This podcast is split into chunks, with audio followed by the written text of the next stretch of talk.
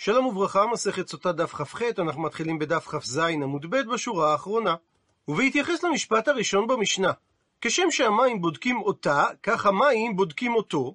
שואלת הגמרא, המילה אותו, למען, למי היא מתייחסת? אילי, אם תאמר שהיא מתייחסת לבעל, שכשם שהמים בודקים את הסוטה, כך המים בודקים את בעלה, אבל בעל, מה יביד?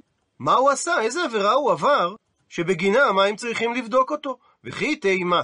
ואם תרצה לומר, הפכנו דף, דאי אית בעוון בד כלי מאיה, שהמים בודקים, אולי הוא בא עליה לאחר שנסתרה ולכן יש לו עוון, וזה מה שהמים בודקים, אבל הרי כי אית בעוון בדידי, במידה ויש עוון בבעל, מי בד כלמיה לדידה, האם המים בודקים את הסוטה?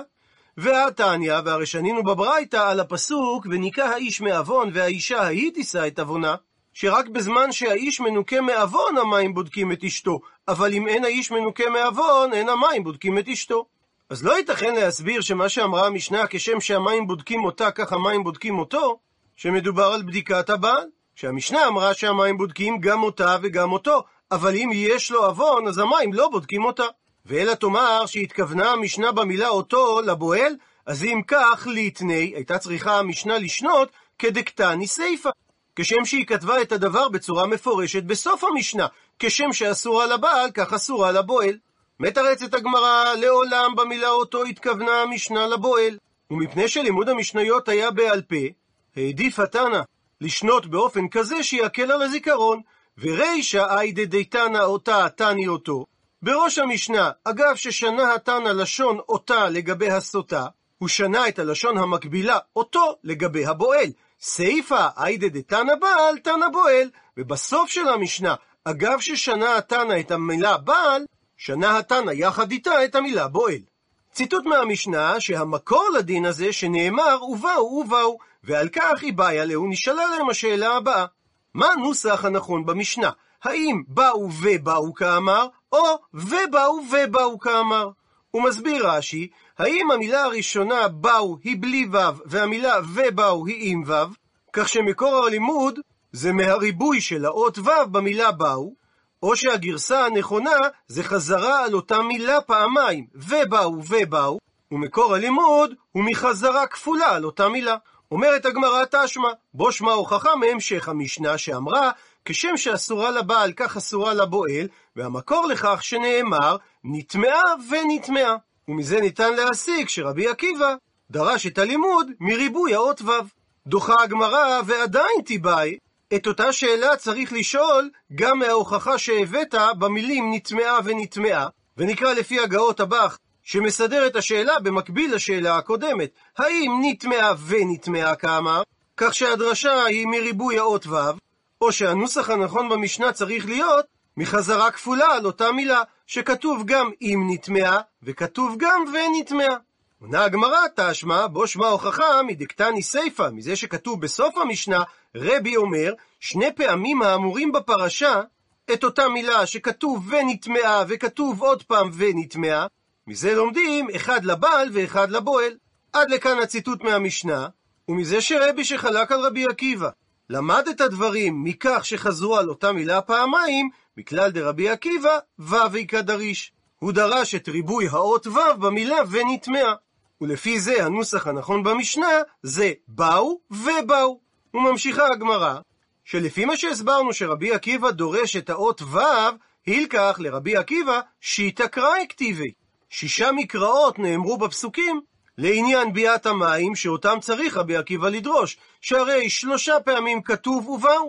פעם אחת כתוב, ובאו המים המערערים האלה במאייך לצבות בטן ולנפיל ירך, ואמרה אישה אמן אמן. פעם שנייה כתוב, והשקע את האישה את מי המרים המערערים, ובאו בה המים המערערים למרים.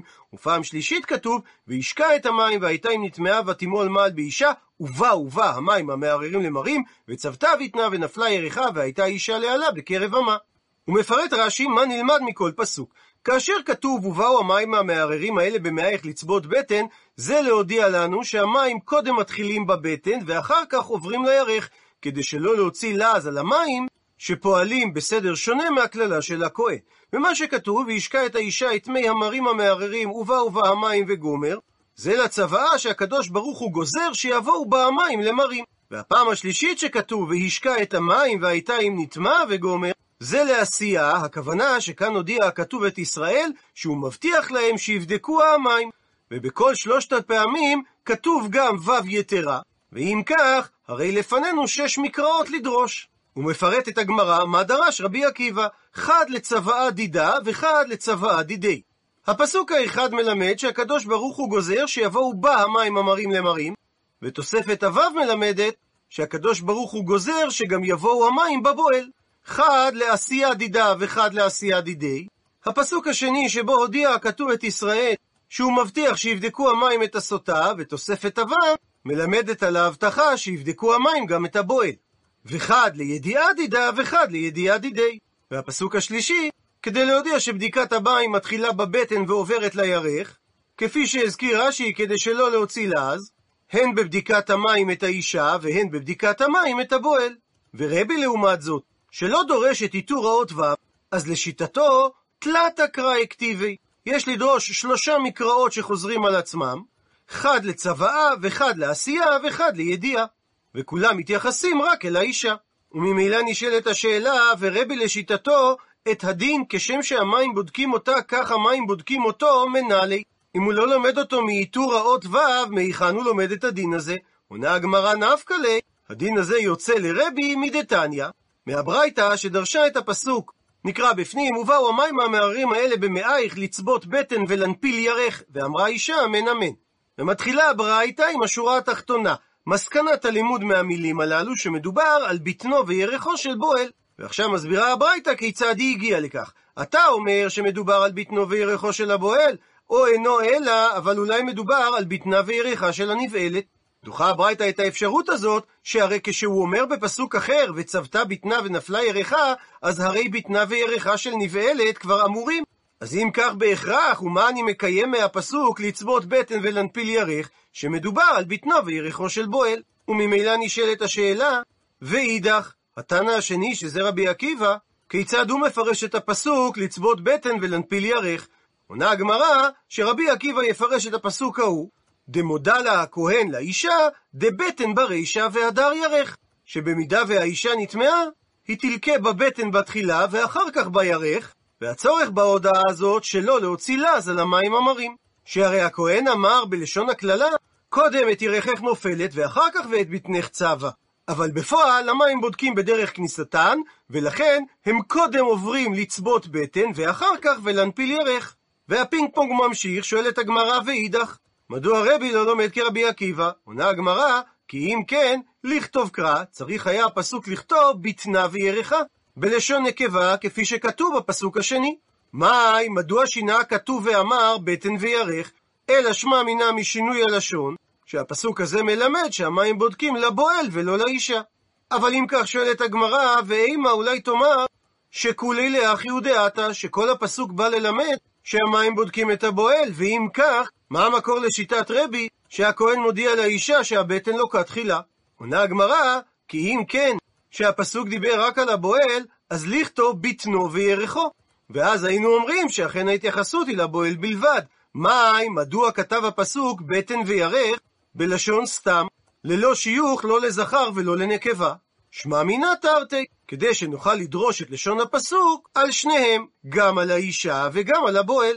ציטוט מהמשנה, אמר רבי יהושע, כך היה דורש זכריה בן הקצב. שהוא היה תנא בארץ ישראל בן הדור הראשון, ועל פי מסורת מתלמיד הרמב"ן, 1200 שנה אחרי מותו של רבי זכריה בן הקצב, שהוא נקבר במערה בכפר ענן, כיום כפר חנניה, שבגליל התחתון. על פי ספר טוב ירושלים נקברו לצידו גם תלמידיו, ובמשך כמה שנים, עד שנת 2007, קברו היה מצוין במקום אחר מהתיאורים של עולי הרגל, אבל כיום המקום המדויק נמצא וסומן על ידי אגודת אוהלי צדיקים. ומביאה הגמרא תנו רבנן, שנו רבותינו בברייתא, שלוש פעמים האמורים בפרשה, אם נטמעה, נטמעה ונטמעה, למה? מה באה התורה ללמד אותנו כאשר היא חזרה שלוש פעמים על המילה הזו? וכבר הזכרנו בדף הקודם שהמילה ונטמע נזכרת ארבע פעמים ולא שלוש, אבל הגמרא בדף ב' למדה מהמילים והיא נטמעה, שעד אחד נאמן להעיד שהאישה נטמעה בשעה שנסתרה. עונה הברייתא, אחד לבעל ואחד לבועל ואחד לתרומה. זה דברי רבי עקיבא. שהיא אסורה לבעל, אסורה לבועל, ואפילו אם היא בת כהן ובעלה כהן, היא נפסלה מן התרומה. אמר רבי ישמעאל לרבי עקיבא, שאינו צריך להביא מן המקרא לפוסלה מן הכהונה מלהינשא לכהן, שהרי הדבר נלמד מהקל וחומר הבא. ומה גרושה שמותרת לתרומה היא אסורה לכהונה, אז זו שאסורה בתרומה אינו דין שאסורה לכהונה?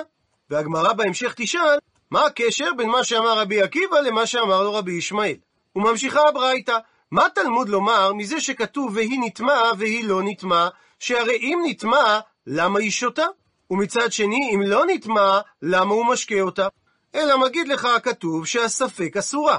מסביר רש"י, שבא הפסוק לומר, אישה זו יש עליה ספק שמא נטמעה ושמא לא נטמעה, וכדי לברר את הספק צריך להשקות אותו את המים, ואם לא משקה אותה הרי אסורה. ומכאן אתה דע, קל וחומר לשרץ, שיש לגביו ספק האם הוא נגע בטהרות, ספק לא נגע בטהרות, שמחזיקים את הטהרות בטומאה מספק, על בסיס הקל וחומר הבא. ומה סוטה שלא עשה בשוגג כמזיד, שאם היו שתי נשים בבית, אשתו ואשת איש נוספת, ונתכוון הבעל להיות עם אשתו ונזדמדה לו השנייה, ואף היא שגגה כי הייתה סבורה שהוא בעלה, אז הדין שהיא מותרת לבעלה.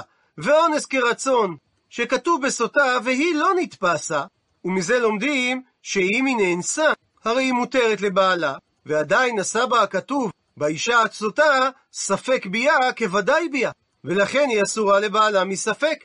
אז שרץ שעשה בו שוגג כמזיד, שזה לא משנה אם נגעו בו במזיד או בשוגג, ועשו בו אונס כרצון, שזה לא משנה אם הכריחו לגעת או לא הכריחו לגעת בשרץ, הדין שמגעו מטמא, אז אינו דין שיעשה בו ספק כוודאי?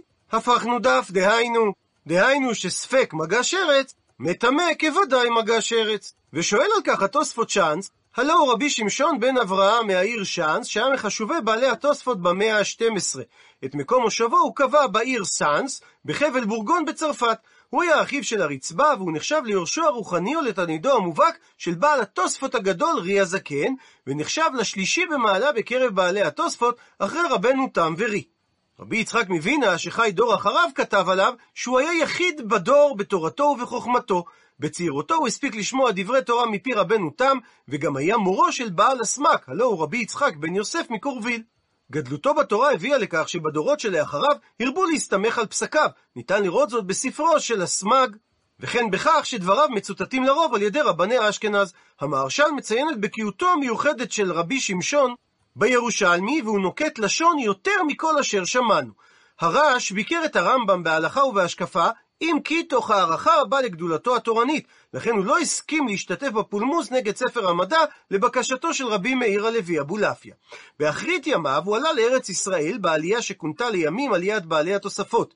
מקום קבורתו בבית העלמין היהודי הישן של חיפה.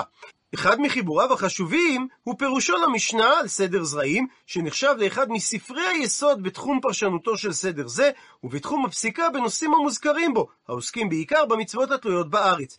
יש הקושרים את עיסוקו במשנה בזיקתו לארץ ישראל ולתורתה. ומקשה התוספות צ'אנס שלא ייתכן שמדובר על קל וחומר גמור, כי אם כן, אז כל האישורים שעשו בהם שוגג כמזיד, יעשה בהם ספק כוודאי, וגם נחלוק בהם בין רשות היחיד לרשות הרבים, כפי שתבאר הגמרא בהמשך שחולקים בטומאה, ועוד יש להקשות שהרי ניתן לפרוח את הקל וחומר, שהרי מה לסוטה שכן נסתרה ויש רגליים לדבר, מה שאין כן בשרץ, שאין ראיות נסיבתיות שהיה בו מגע, אלא אומר התוספות צ'אנס, שאין זה קל וחומר גמור, אלא גילוי מילתא בעלמא הוא, שהרי בכל השאר יש מסורת שאומרת שספק טומאה ברשות היחיד לומדים מסוטה, ונוקטים על כך את הביטוי הלכת גמיר אלה, שזה מקביל להלכה למשה מסיני. הפכנו דף, מסייגת הגמרא, וממקום שבאת, דהיינו, הואיל ולא למדת את המקור לכך שמטמאים מספק אלא מסוטה, אז עליך לחזור ולדון, דהיינו ללמוד גם את ההסתייגויות מסוטה. מה סוטה מדובר על רשות היחיד, שרק שם היא יכלה להיסתר, אף שרץ מדובר דווקא על רשות היחיד, שרק טומאה ברשות היחיד ספקות טמא, אבל ברשות הרבים ספקות טהור. ומה סוטה היא דבר שיש בו דעת להישאל, שאפשר לשאול אותה אם היא נטמעה או לא. אף שרץ דבר שיש בו דעת להישאל. דהיינו, אף ספק טומאה שאמרנו שהוא טמא, זה רק כאשר יש בנוגע דעת להישאל אם הוא נגע או לא. והוא אומר, איני יודע, כגון אם מדובר באדם, או טהרות שהיה אדם עסוק בהם בשעה שנולד הספק. ומכאן אמרו למסקנה שרק דבר שיש בו דעת להישאל ברשות היחיד ספקות טמא, אבל ברשות הרבים ספקות האור, ואם מתעורר הספק בהדבר ושאין בו דעת להישאל, אז בין אם מדובר ברשות היחיד, בין אם מדובר ברשות הרבים, ספקות האור. עד לכאן דף כ"ח.